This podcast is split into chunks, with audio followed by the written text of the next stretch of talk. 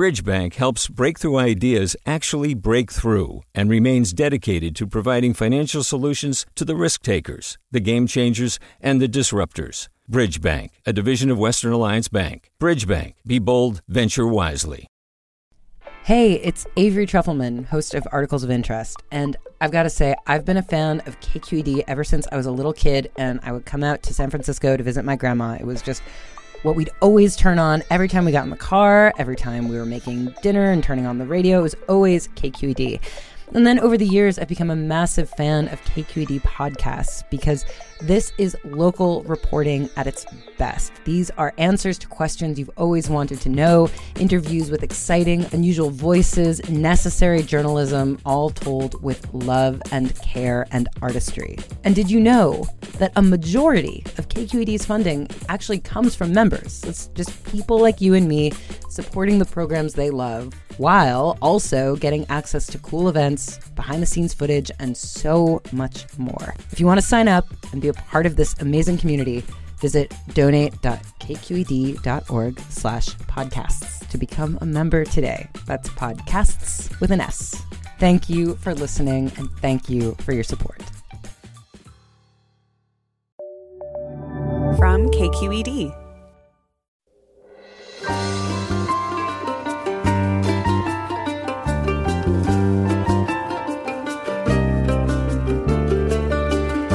From KQED Public Radio in San Francisco, I'm Alexis Madrigal. The first new treatment for Alzheimer's disease in nearly 20 years was just approved by the FDA. That means a lot to Arthena Caston, an Alzheimer's patient and advocate. Here she is on the podcast Trade Offs. When I got to speak to the FDA, I asked for just a little more time. I want to be right here, enjoy the time I have with my husband and my family. But the FDA's own advisory committee said the drug had not been proven effective, and one of its members called the FDA decision probably the worst drug approval decision in recent U.S. history. We'll dig into the controversy. Then at 9:40, an ode to the sounds that make the Bay Area what it is. That's all next on Forum after this news. Welcome to Forum. I'm Alexis Madrigal. Alzheimer's disease affects more than 6 million people in the U.S and there have been no good existing treatment options. That led patient advocates to lobby the FDA to approve a new drug called Aduhelm from the drug maker Biogen. Based on some evidence, it could slow the progression of the disease. The FDA, FDA did that and now faces an enormous backlash from scientists who say the drug will deliver marginal or even no benefits and that it could have dangerous side effects. And at a cost of $56,000 annually per patient, some members of the U.S. Senate are calling for an investigation into how the drug will affect the entire Medicare program. Joining us to discuss the controversy around the FDA's approval and share an update on Alzheimer's research, we have Dan Gornstein, host and executive producer of Trade Offs, a national health policy podcast. Welcome to the show, Dan. Hey, thanks so much, Alexis, for having me. And we also have Dr. Michael Greicius, professor, Department of Neurology at Stanford University School of Medicine and the medical director at the Stanford Center for Memory Disorders. Welcome, Dr. Greicius. Hi, Alexis. Thanks for having me and thanks for covering this topic. Thank you. Doctor, I want to, I want to start with you. Um, and because this is an important part of the drug controversy, I'd, I'd like you to describe the current consensus on how Alzheimer's disease actually causes cognitive decline. Yeah, it's it's it's very complicated. We've been studying it for decades now. Um, you know, we, we do think, I think most people agree that amyloid plays an important early role in the sort of development of pathology. Um, how important amyloid is as a target later in the course, once symptoms have already started, is, is a very controversial topic.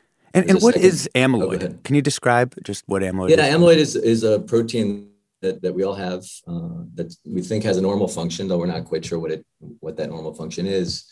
Um, and in patients with Alzheimer's disease, when we when we look at the brain under a microscope, we see um, collections of this protein sort of lumped together in the brains.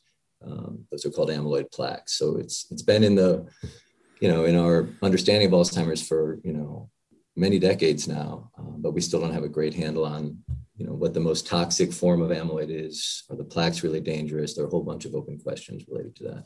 So we sort of know if you look at a healthy brain, we don't see these amyloid plaque buildups. We look at somebody's brain who's you know has severe cognitive decline and they have Alzheimer's, and we see those plaque buildups, right? Yeah, it's it's it's not even quite that simple. I wish it were. When we look at, at people without any memory symptoms uh, over age 70, about one out of four, one out of uh, three even will have amyloid plaques in their brain, but they don't have any memory symptoms uh, at that point. Uh, but in all Alzheimer's patients, um, you know, we do see amyloid plaques. Got it. And so that's why over the years, drug makers have attempted to target those plaques with different kinds of drugs going back a couple of decades. And what's what's happened up to this point, like b- before this most recent decision? Yeah, that that's part of the frustration with with the FDA's uh, accelerated approval, in that we know we've got multiple examples now of drugs that were developed to target amyloid plaques um, and that miraculously actually worked and removed amyloid plaques from the brain, but unfortunately didn't have any impact on, on cognition or memory or thinking or any of the, the you know, patient outcomes that we care about. So there's a long record of, of drugs that can remove amyloid plaque from the brain, but that have no effect on uh, clinical outcomes. And with this Biogen uh, new drug, they took things through, you know, all these clinical phases and, and trials and again, we're able to show uh, that plaque buildup could be could be removed. Um, but what evidence did they present uh, to the FDA that this was actually an efficacious drug? Right. So the the, the sort of history of the aducanumab trials is is very messy and murky and, and twisted. It's important to to point out right off the bat that uh, Biogen itself actually stopped both of the phase three uh, studies for aducanumab early based on what, what's called a futility analysis. So this is when pharmaceutical companies take an early look um, at, at, sort of early results to try and get a sense if there's any, uh, you know, sign of a signal. And if there isn't, you know, out of the interest of saving money and, and protecting patients from a drug that doesn't work, they'll stop the study. And that's what uh, Biogen did actually in um, March of 2019. They, they made an announcement that they were stopping the study because their futility, their futility analyses showed that the drug wasn't working. Um, so, so, that was disappointing for everybody. Then in October of the same year of 2019, they came back and said, wait a minute, wait a minute, our futility analyses were wrong. We think it actually works. Um, and then they proceeded with this uh, FDA um, application. So right off the bat, there were two studies done. Um, both were stopped early, about halfway uh, through the trials. Uh, and then they proceeded to, to present the data from the two um, aborted studies, basically. One of them shows a very marginal but statistically significant effect on a clinical outcome measure. Uh, and the second one, equally sized, equally powered, showed absolutely no effect. And in fact, nominally, um, people on active treatment did a little, a tiny bit worse. Uh, and those are the, the clinical data that they presented to the FDA. Got it. Dan, I'd like to bring you uh, into discussion here. You've been following this closely and did a special uh, series on your your podcast Trade Offs about um, this decision. And the the big question is, you know, so they they present this data. The FDA has a rigorous process. It's one of the things um, that's actually special about the United States, is we've long had a Food and Drug Administration that um, put potential pharmaceuticals through through the paces. Um, so they conduct these studies, they bring it over to the FDA. What what happens then? There's an advisory committee that meets to to look over the science. Yeah, that, that that's right. Uh, there was an advisory committee, uh, independent review, and they voted ten to nothing to reject this drug. I mean, really, they were just said you know, we, we, we talked with one member of the, of that panel and he told us, he said, look, this is not a tough call. And in, in fact, uh, Mike uh, co-wrote an op-ed in the New York Times with this panel member. And, you know, the scientists here whose job it is, is to really evaluate the efficacy here. Will this actually help people? We're really clear. No, not a close call. So what's going on during this period outside the science? Like who's who's talking to the FDA aside from this advisory committee? Well, as you can imagine, I mean, uh, look, you know, six million Americans have Alzheimer's. This is a major, devastating terrible disease. Uh, there's not been a, a, significant treatment in nearly 20 years to hit the market. And patient advocacy groups like the Alzheimer's Association were pushing very, very hard for this because they see this is something to hang their hats on. And uh, they really, they went to the FDA. They, they, there was a lot of impassioned testimony calling for this. And look, I think when we have this conversation, we all have to be honest about this, right? Like Alzheimer's truly is a terrible condition. And all of us would like to see treatment here that would really make a real difference for people and their families. Yeah. We're talking about the FDA approval of the drug aducanumab, also known by its brand name Aduhelm, with Dan Gornstein, host and executive producer of Trade Offs, a national healthcare policy podcast, and Dr. Michael Greicius, professor, Department of Neurology at Stanford University School of Medicine. And Dr. Greicius, I want to um, come back to you. The FDA does did make a ruling, and in fact, they approved the drug um, for use, and they approved it quite broadly. Um, what was the rationale that they used for the approval? Yeah, so there's there's a mechanism at the FDA, um, accelerated approval, where you know if there's unmet need, um, if it's going to take a long time to get good clinical data, they will consider approving things uh, based on a surrogate uh, or sort of a stand-in marker of the illness. So this works really well in uh, diseases like HIV/AIDS, for example, where we can look at viral load, something that tracks very closely with how people do over time people use the example of cholesterol levels for uh, coronary artery disease or stroke as another sort of surrogate marker. The problem here is that the FDA used amyloid plaque as the surrogate marker for Alzheimer's disease. And as I mentioned earlier, we already know quite well uh, from big studies over the last 20 years that removing amyloid plaque isn't associated with any improvement um, in cognition. So it was sort of shocking. I mean, I think it took a lot of us a, few hours for that to settle in. It would have been bad enough for them to approve it on the clinical data because, uh, as Dan pointed out, the FDA advisory committee was very firmly uh, opposed to approval on clinical efficacy. Um, but it was at, at, some level even more shocking that they approved it based on its ability to remove amyloid plaque. To be clear, it does remove amyloid plaque, but there's never been an association in prior studies or, uh, importantly, in, in the current studies with aducanumab itself um, to show that removing amyloid plaque helps with uh, cognition and clinical outcomes. Dan, how unusual was this decision by the FDA?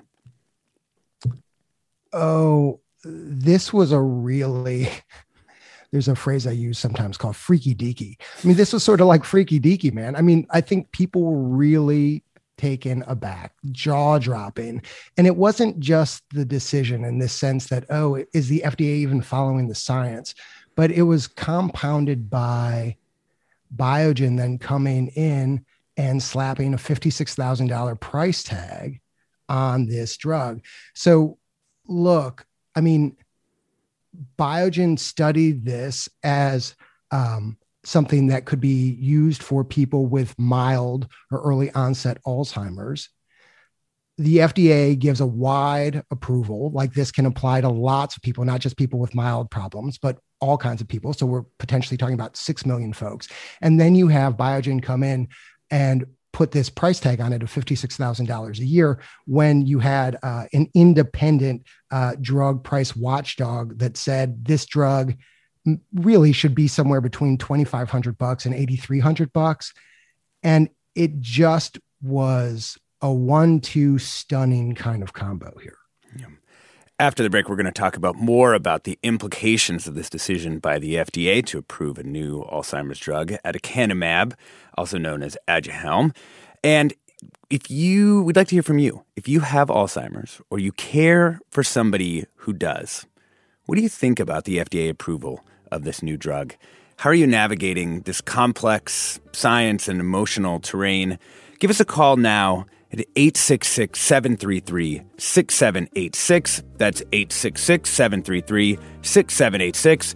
You can also get in touch on Twitter and Facebook. We are at KQED Forum or email your questions to forum at kqed.org. We'll be back after the break.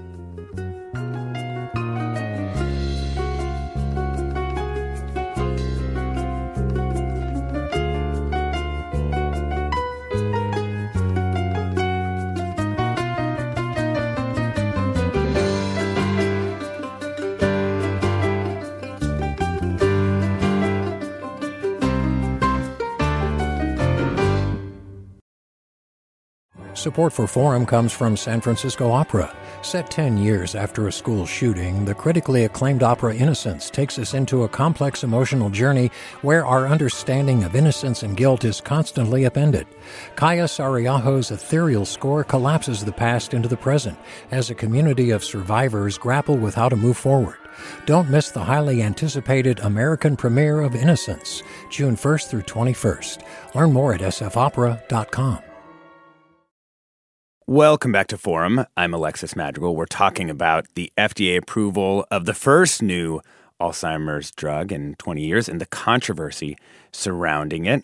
Uh, joining us are Dan Gornstein, host, executive producer of Trade Offs, a national health policy podcast, Dr. Michael Greicius, a professor at Stanford in the Department of Neurology. And I want to bring in another voice into the conversation. Libby Britton is the founder of Quilt, a startup to serve family caregivers, and someone who has a sort of personal experience with being a caregiver uh, with someone who is suffering from cognitive decline. Uh, thanks for coming on, Libby. Yeah, thanks for having me. So, why don't you tell us just tell us what your experience has been so far of trying to navigate having, um, as I understand it, your mother um, begin to experience problems with her memory. Yeah, absolutely. So, my perspective is um, mainly one um, of a family caregiver. I've cared for my mom, who, as you said, has early onset Alzheimer's disease for about five years now. Um, and um, I also had the perspective of a professional who's now actually building a company um, to build products for other family caregivers like me. And um, how, how do you go about navigating this terrain? Obviously, you know your your mom starts to experience this problem. You start looking into the various treatments that might be available. Um, what did you find? Yeah, so I mean, the big thing about family caregiving is that it can be incredibly overwhelming. It's a really hard job. It comes with a lot of stress and a lot of uncertainty, especially when you're like I am and like many other people are caring for someone who has dementia where there aren't a lot of great treatment options once you're sort of moving down the road to figuring out what you want to do about this illness once you figured out that you have it. Um, so it's a really long road. You have to ask a lot of really good questions of a lot of different physicians. Um, and ultimately, you want to do a good job, right? Um, one of the main feelings I have had throughout this whole experience is so much pressure to try to make the right choice for my mom. And I know other family caregivers who are listening now feel exactly the same way. They want to make the right choices for the person that they love, whether it's an aging parent or a spouse or a grandparent, even or a friend. Um, but they need really good and really clear information to do that. And thinking back on my experience caring for my mom, that's almost been one of the hardest parts is trying to figure out, um, you know, what what choices should I be making and what what should be, you know, really good inputs to those decisions for me. Yeah. I mean, one of the trickiest things is that, you know, this is one of the reasons why the FDA exists so that individual caregivers or, or doctors or, or anybody else doesn't have to actually consider the evidence all on their own. They can say, like, okay, well, I know that the FDA would, would make a good decision here. Um, and I want to bring you in, Dan. Thank you, Libby, so much for sharing your experience with us. I want to bring in Dan to, to talk about the possible effects of this decision on the, the trust in the FDA. Yeah, no, Alexis, thanks for that question. I, you know, we talked to a doctor uh, actually based in, in the Bay Area, and he told us, you know, I used to just like the FDA, the stamp of approval. Like, I mean, really, like in some ways, the FDA is this, and you alluded to this in your open. The FDA is kind of like the ca- crown jewel of drug regulators around the world. We're the envy uh, uh of of so many, and I think this decision by the FDA has really, again, I know you, I've used this expression, but raised these eyebrows like, hey, what's going on at the FDA?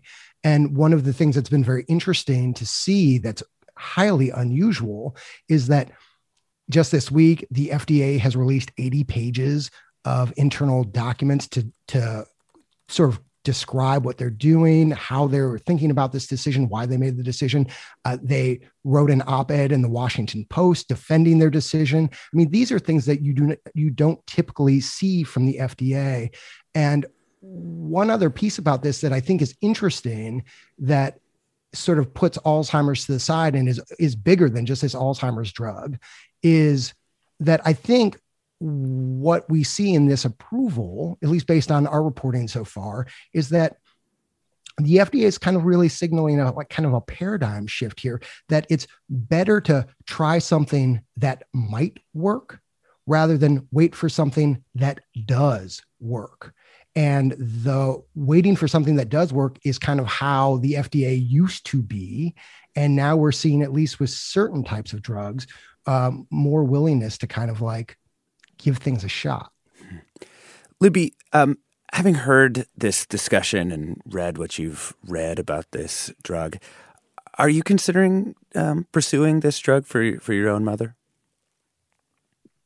So I'm not personally. I want to just lead with saying this is a really personal decision for every family, and um, there, uh, you know, family caregivers have a, a, really impossible job in a lot of days of sort of squaring their own family's preferences and their personal preferences with information from the medical community about how they should move forward and how they should take care of someone that they love, and sort of talk personally.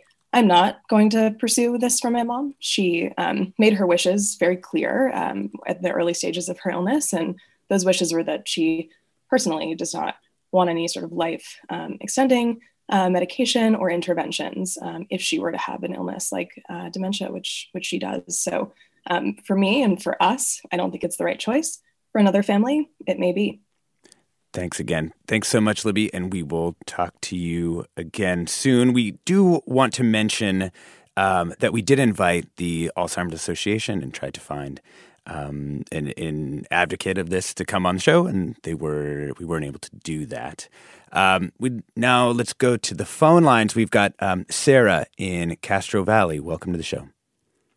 Hi, thank you so much. I appreciate it. I called in because um, I and my family we've been living with Alzheimer's.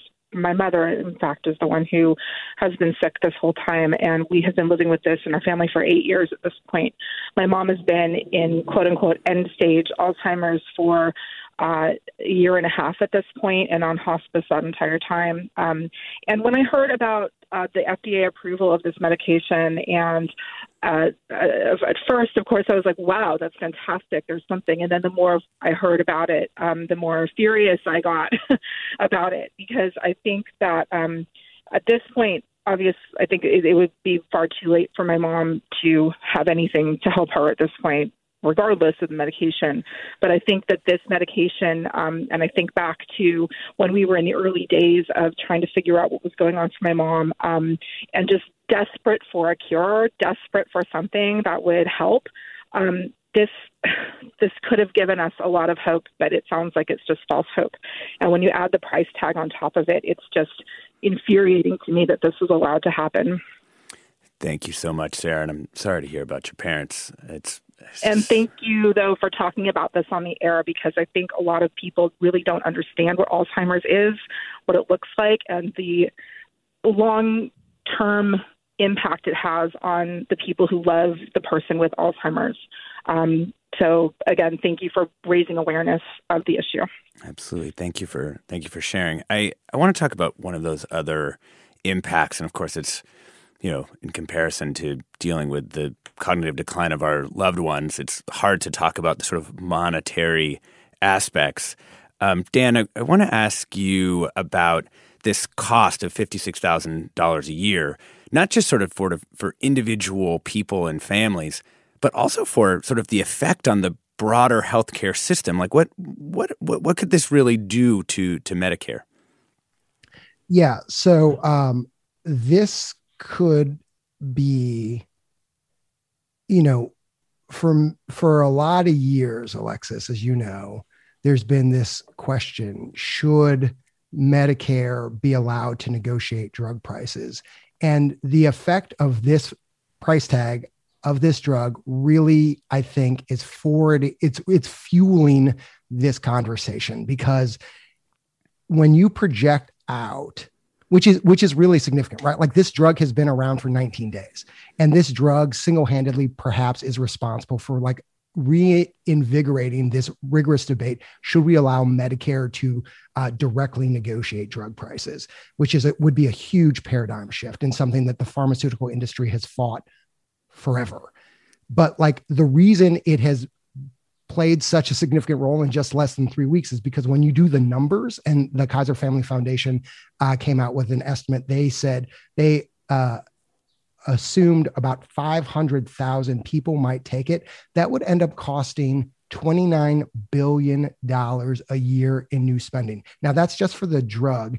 And to put $29 billion in context, the New York Times had a great article out earlier this week saying that that is more than the federal government spends on NASA every year. And again, this is one drug of questionable efficacy.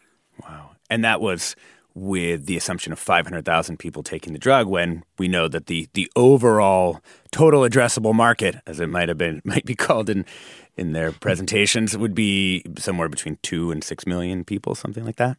Yeah, yeah. I mean, Biogen estimated it's that one to two million people are good candidates for the drug. That's right, and so that could add up to more than a hundred billion dollars. Wow. A couple of uh, comments from from listeners. Mike writes um, My mom died of Alzheimer's related conditions last year.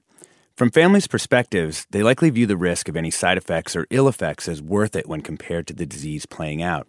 The scientists are correct in opposing this from a clinical outcome perspective. The perspectives of families regarding risk are also understandable. This circumstance demonstrates the fact that with Alzheimer's, there's currently no clear best outcome. Dr. Greicius, um, I, I want to ask you about. I'm actually stealing one of Dan's questions from his excellent podcast, which is, what would you do with fifty-six thousand dollars to care for Alzheimer's patients if it didn't go towards this drug? Like if you were able to take that money and put it towards other things. Yeah, that's a great uh, question, Alexis. Let me just, if I might, comment um, for the the concerns we heard from Libby and from the caller Sarah about you know wanting to make the right decision one of the main reasons, candidly, that I wanted to come on the show today is for people to hear uh, a specialist tell them that it's okay not to use this drug because many of us really don't think it works. And so there's going to be pressure on you know caregivers and family members to get patients on this drug. You've got to do something. It's it's actually probably safer not to put them on the drug. And so I think that's okay. But to your question about you know what we could do with $56000 i think that's better asked of someone like libby. I mean there's a lot of lost income. People are trying to you know maintain their own careers while while caring essentially 24 hours a day for uh, a loved one with alzheimer's disease. Paid caregiving help is very expensive but it's also incredibly helpful. It provides family caregivers with a respite which many of them you know badly need for for mental health and, and even physical health um, so yeah, that fifty-six thousand dollars could go uh, a long way for for families and caregivers. I want to take another call from Carrie in San Jose. Welcome to the show. Hi. Good morning. I wanted to ask the doctor if he's familiar with a new PET scan based study that showed that the most commonly prescribed category of um, um, cholesterol medications actually more than doubles the risk of Alzheimer's and other dementias. Dr. Greicius? Yeah, there's there's a fairly long history about you know the role of cholesterol medication, statins in particular, in, in Alzheimer's disease. Um, there are a lot of studies kind of pointing in, in both directions. They might be helpful. They may cause some memory trouble on balance, our current recommendations are that if you need a statin for lowering your cholesterol because you have a high risk of coronary artery disease or stroke, you should be on a, a statin. We don't recommend people coming off statins. So there are there are, um, as a, the listener points out, uh, studies suggesting that maybe it's not um, helpful in Alzheimer's disease, but on balance, the data um, are really pretty mixed, and we think that if you need uh, cholesterol medication for these other reasons like coronary artery disease or stroke, you should definitely stay on them. I want to bring in a couple other listener uh, comments. Jonathan writes, I've had two close family members die of Alzheimer's, a horrible end to be sure. Biogen is a corporation that has the mission of making money, so I hope that no one buys this overpriced and ineffective drug. And it simply isn't prescribed so that they lose some money, which will be an important lesson in their journey to make it. Uh, Gretchen, let's bring you on from Berkeley. Hi, my husband died from Alzheimer's in November after having it for 15 years. And at the end, we were paying over $100,000 for his care because he had to be uh, put in a care home. It enrages me that the government would consider spending $56,000 a year on a drug that's unlikely to help anybody. and not give any assistance at all to families that desperately, desperately need the kind of help that end stage Alzheimer requires. Thank you, Gretchen. I'm sorry to hear about your husband. Um, Dr. Greicius, is there any reason to believe that one of the arguments that advocates have made for this drug, which is that by approving this drug, better drugs will come down the line. Uh, one neurologist wrote in the journal Stat I believe that the best way to put the approval of aducanumab into perspective is to see it as just the beginning of a pipeline of therapies that target the underlying biology of brain disease. Is, is there any merit to that argument? Yeah, I mean, I, I think that's a really flawed argument. I'm, you know, putting my, my clinician's hat aside and, and, think about this from a scientific perspective, I think approval of aducanumab is really going to hurt our capacity to develop and find new drugs, uh, you know, that actually work. So we've sort of accepted the illusion of efficacy for uh, actual efficacy. You can imagine if, you know, 1 million or 2 million people are taking this antibody infusion, which we haven't talked much about the side effects, but one out of three people get brain swelling when they take this medicine it's going to be incredibly hard to run new clinical trials. First of all, finding people that are willing not to be on aducanumab, which is now FDA approved, so they assume it works, um, and encouraging them to enroll in these experimental trials, which invariably, you know, have a, a placebo arm as well. So I think, you know, it's definitely going to hurt clinical trial work in the next five years. Um, and you know, if anything comes out of it in terms of other drugs, it's going to be like, for example, if I were uh, at Pfizer, and I had this drug bapineuzumab um, that was, uh, you know, the program was canceled several years ago because it didn't work clinically. But it, uh, as well as other uh, amyloid antibody drugs, did clear amyloid plaque out of the brain. And so, you know, one question is, are those drug companies going to want to seek approval for these moribund uh, antibodies that didn't work clinically, but that did clear amyloid? So, yeah, I think this notion that this is going to herald a new you know dawn for clinical trial um, drug development in Alzheimer's is really um, far off the mark. And in fact, I think at least one drug uh, company already has begun to dust off um, one of those drugs. Um, we have another question from a listener, David, which is, you know, the, the amyloid treatments were seen as being very promising um, and that now it's not so clear that they're that they're actually going to work. Dr. Greicius, what other uh, possible uh, methods of combating Alzheimer's might be on the horizon? Right. So, I mean, I, I, should start by saying I'm not sure this, you know, that, that we can completely throw in the towel on on amyloid uh, targeting therapies. One one big lingering question is maybe, you know, we're just not starting the treatment early enough. We know that people can have amyloid in their brain for five years or 10 years even before they get symptoms. Almost all our trials are in people that are already symptomatic. So we know the Alzheimer's, or I'm sorry, the amyloid has been in place for five or 10 years. So, you know, things aren't looking rosy for the amyloid uh, sort of cascade hypothesis and amyloid as a drug target, but I don't think we're, we're completely, you know, finished there. There are uh, a number of other really compelling targets. So tau is another protein that builds up in the brain uh, of a patient with Alzheimer's disease, and there are ongoing studies of anti-tau antibodies right now. Other approaches to you know remove tau um, or to make tau less likely to, to clump together.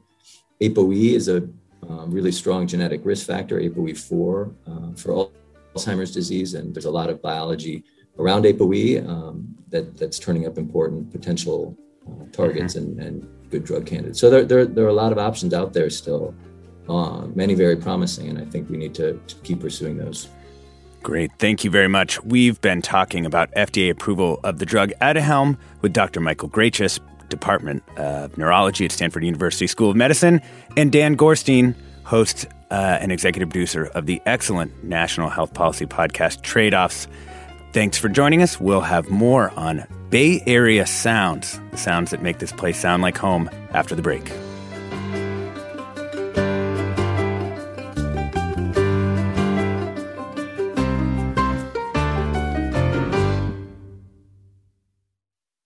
Support for Forum comes from San Francisco Opera. Set 10 years after a school shooting, the critically acclaimed opera Innocence takes us into a complex emotional journey where our understanding of innocence and guilt is constantly upended. Kaija Saariaho's ethereal score collapses the past into the present as a community of survivors grapple with how to move forward. Don't miss the highly anticipated American premiere of Innocence, June 1st through 21st. Learn more at sfopera.com. We've all got those parts of our house where the internet just won't go. Well, if you had wall to wall Wi Fi from Xfinity, you could worry less about dead spots. Because with wall to wall Wi Fi from Xfinity, you get fast speeds, reliable connection in every room, and power for all of your devices, even when everyone's online. That's wall to wall Wi Fi only with Xfinity. Restrictions apply, not available in all areas, actual speeds vary all over the country. We need to improve reading in Wisconsin. Schools are changing the way they teach reading. I'm calling for a renewed focus on literacy. We have gotten this wrong in New York and all across the nation. And it's happening because of a podcast. I think your podcast has changed my life. And I'm going to share this podcast with everyone I meet. Sold a Story investigates how teaching kids to read went wrong. New episodes of Sold a Story are available now.